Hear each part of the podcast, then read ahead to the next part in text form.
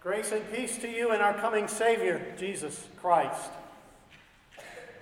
Artists of long ago loved to use Bible stories as the basis for their paintings, including the Annunciation, tonight's text as the angel Gabriel came to the Virgin Mary. But a fair number of these Annunciation paintings would qualify for what's wrong with this picture. You see, some artists have included something that is completely inaccurate in these paintings. It is this Mary has a book, a hardbound book, a copy of the Old Testament. No way. Hardbound books, especially those of a personal possession, would not exist for centuries. So, why? Why would an artist paint a historically inaccurate picture? Well, I guarantee you it was not so that we who viewed the painting would say, What's wrong with this picture? But exactly the opposite. The artists were getting us to conclude, What's right with this picture? Because Mary is about to hear a perplexing, overwhelming, seemingly impossible message from Gabriel. Her brain cannot understand it.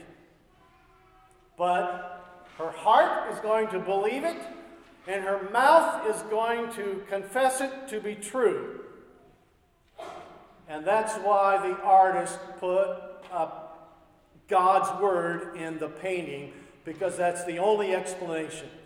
It's the only way Mary could come to confess and believe what the angel said to her only by the presence and the power of God's work at work in her. So, listen again to this brief summary of that perplexing message that Mary heard. Mary heard herself described by the angel with these words You have God's favor. The Lord is with you. Phrases and words that in the Old Testament were applied exclusively to God's chosen people, the nation of Israel. And here's a young teenage lady trying to wrap her brain around I'm addressed the same way that Israel was? And as she's still dwelling on that, Gabriel continues to this young, sexually pure girl You are going to be pregnant. You are going to have a son. And by the way, Mary, this child in your womb, call him Jesus because he will be the Savior. He will be the Son of the Most High, who meets all the descriptions poured out in the Old Testament to describe the coming Messiah. Mary woke up that morning expecting just another routine day, and her world is turned upside down by this message. You are going to carry the Son of God in your womb. One of those artists I mentioned pictures Mary at this point in the text like this. With that posture toward the angel, as if to say, This cannot be. No way could this be possible. I think the artist was trying to convey Luke's words that Mary was greatly troubled, that Mary was trying to discern this. But it came to a head with Mary's question How can this be? And that is a very sensible question, a very honest question, because again, this is beyond nature. This is beyond comprehension. But what Mary's brain cannot figure out in a matter of minutes, she will come to the point of saying, Oh, it's true. It's going to happen to me. She says to Gabriel, God will do exactly what he has said, or in her words, let it be to me according to your word. Now make sure you don't hear that line from Scripture as just another line that uh, a child might say in a Christmas service. This is an amazing statement, wrought only by the power of the Holy Spirit, brought about only by the power of God's Word, that Mary would confess what Gabriel just said to be true.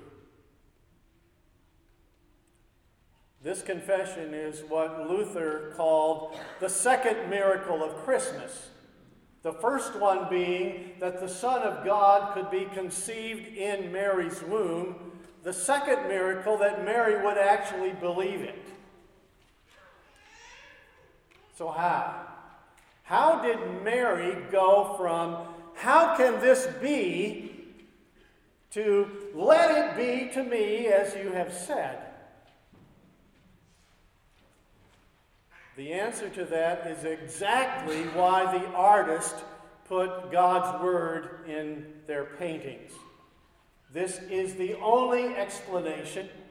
This is the only solution. Mary could never have come to that confession by herself. It had to be God's word that did it. God's word in her knowledge of the Old Testament God's word as it came to her through Gabriel, God's word in her ear, God's word in her heart, and through that word, Mary made her confession. What God says, God will do. Let it be. Let it be to me according to your word. And so, our Advent theme for these midweek services is Lord, grant us a Mary Advent, a faith such as she expressed.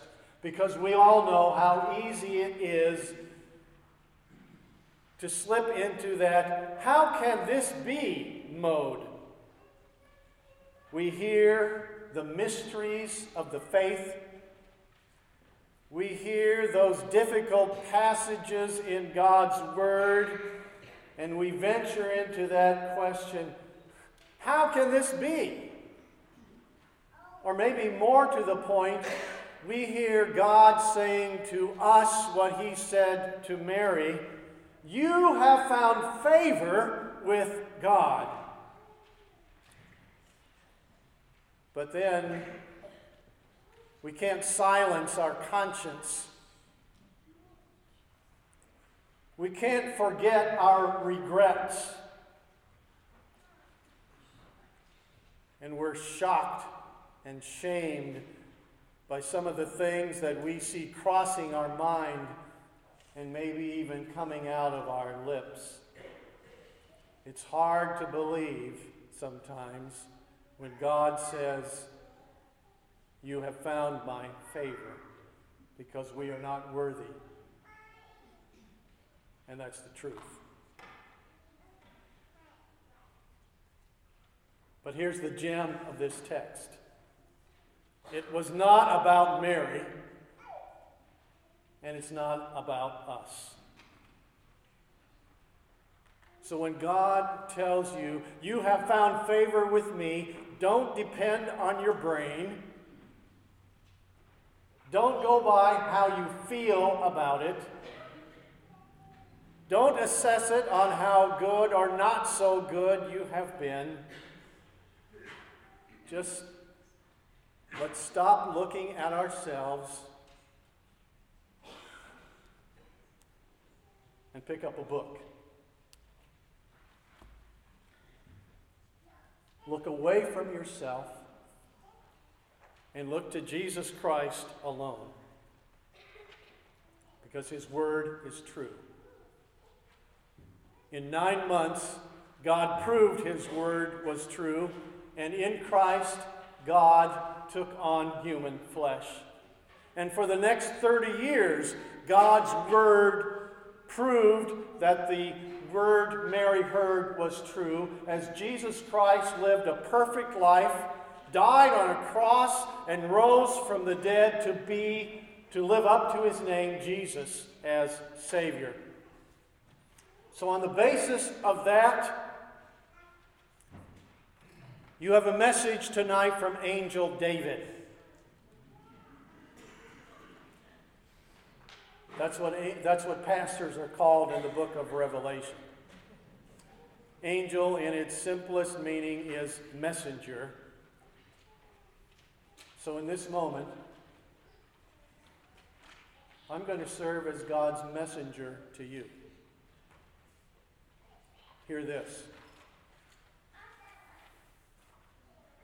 You have found favor with God. There is no sin on your record. There is no shame associated with your name or with you. There is no condemnation now or when you stand before the Lord. Because Jesus has done it all.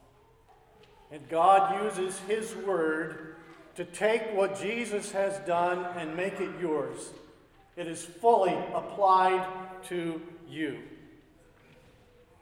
You have found favor with God. You are holy, you are precious, and He is pleased with you.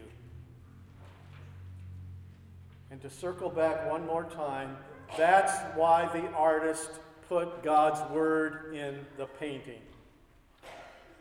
And that's why it is vital for all of us to be students and readers and contemplators of God's holy word. Because it is the word of God about what about all that Jesus has done that takes what Jesus has done and makes it about you and makes it yours. It is by the word that Mary and we make the journey from how can this be to let it be to me as you have said. You have found favor with God. And what God says, God does. This is most certainly true. Amen. Let us pray. Blessed Lord, who has caused all holy scriptures to be written for our learning, grant that we may diligently hear them, read, mark, learn, and take them to heart, that by the faith creating, faith sustaining power of your word, we may embrace and ever hold fast the blessed hope of everlasting life which you have given us in our Savior, Jesus Christ. Amen.